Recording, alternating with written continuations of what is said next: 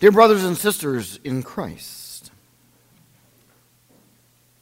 there they were. It was John and his disciples.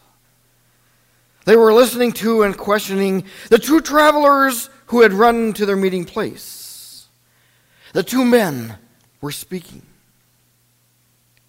And they had set out for Emmaus, but returned breathless and, of course, with astonishing news.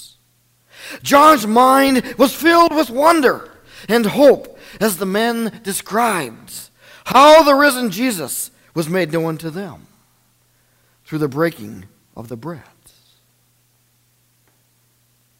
You see, John had a growing hope. Could it actually be? The growing hope that started with the women that were at the tomb early in the morning. Then he and Peter, they witnessed with their own eyes that the tomb was indeed emptied. And now these men from Emmaus, they returned with such fervor and excitement that John must have been getting excited himself. Could it be? Could it be that this Jesus is risen? And then it happens. Jesus himself stood among them, and he said to them, Peace be with you. And as Jesus showed them various signs, and he taught them, John and the others were filled with joy as their minds marveled. Then Jesus, he let them know what had to take place. That all that he went through, it had to be. John would later remember and understand and relate to us everything that Jesus suffered and endured and sprang forth from the Father's love. All that happened indeed, well, it had to happen, according to John. It happened because God so loved the world that he gave his one and only Son, that whoever believes in him should not perish, but have eternal life. Using the scriptures, Jesus explained the Father's love and purpose to John and to the others.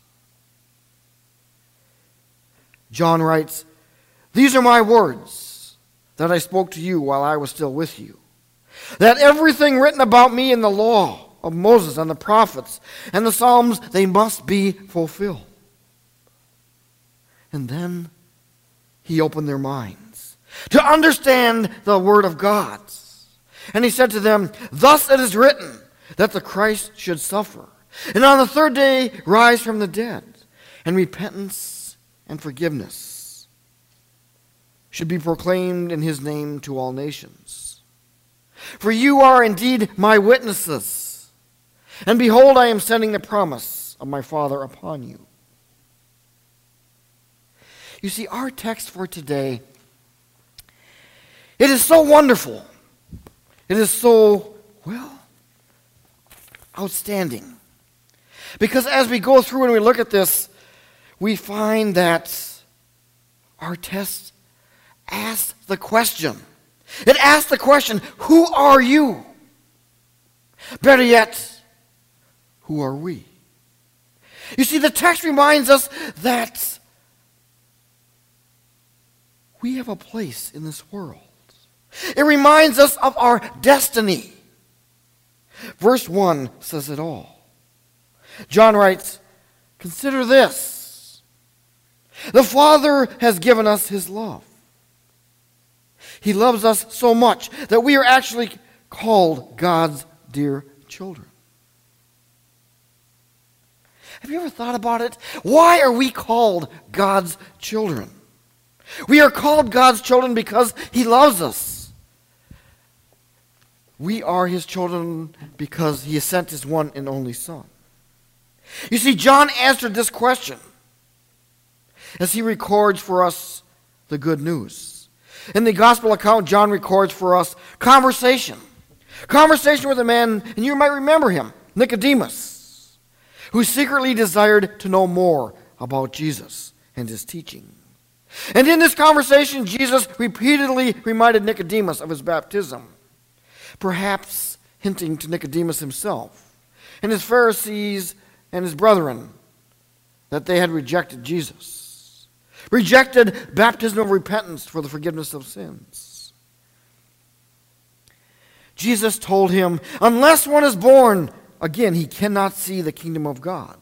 Again, Jesus told him, Unless one is born of the water and of spirit, he cannot enter the kingdom of God. And finally, Jesus says something totally different to Nicodemus. He goes, Do not marvel that I say to you, you must be born again.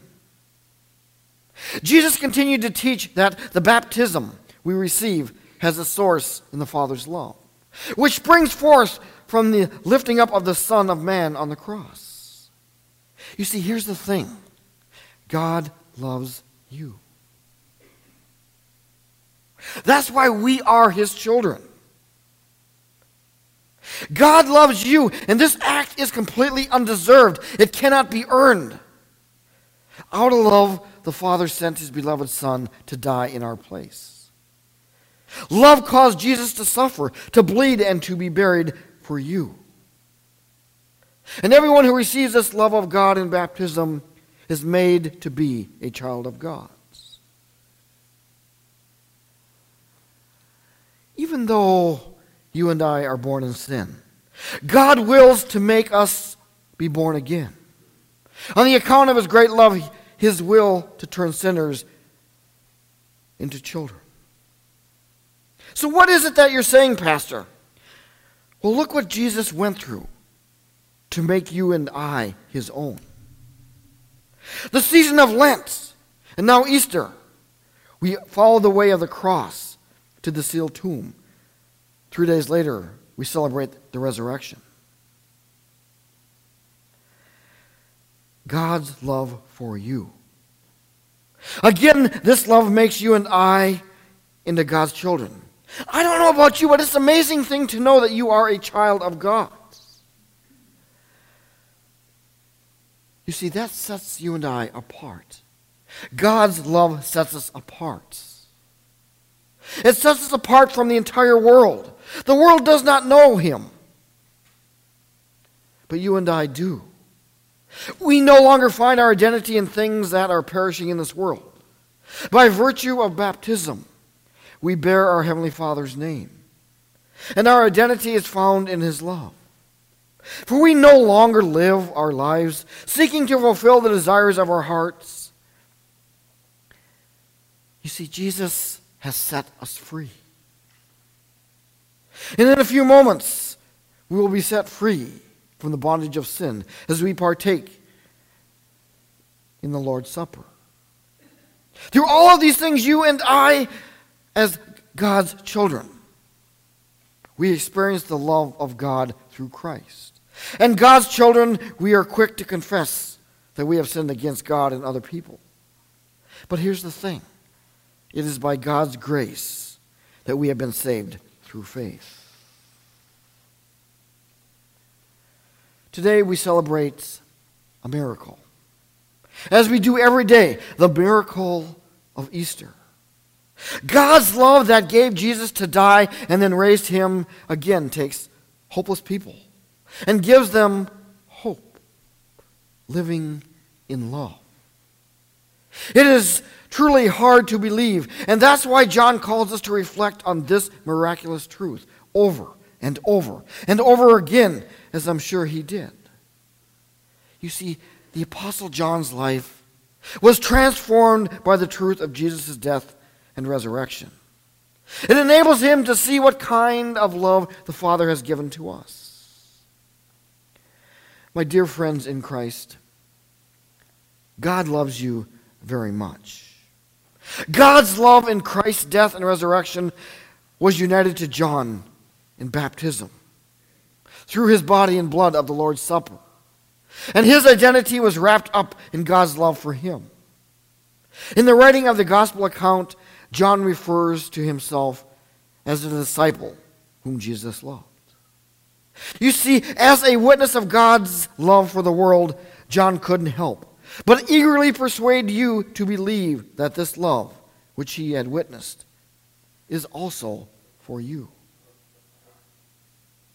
So come, And see what kind of love the Father has given to us, that even sinners should be called children of God. And so we are.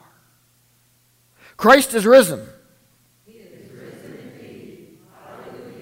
So go with a joy in your heart and the twinkle in your eye, knowing that you are indeed a child of God. In the name of the Father, and of the Son, and of the Holy Spirit, we say, Amen.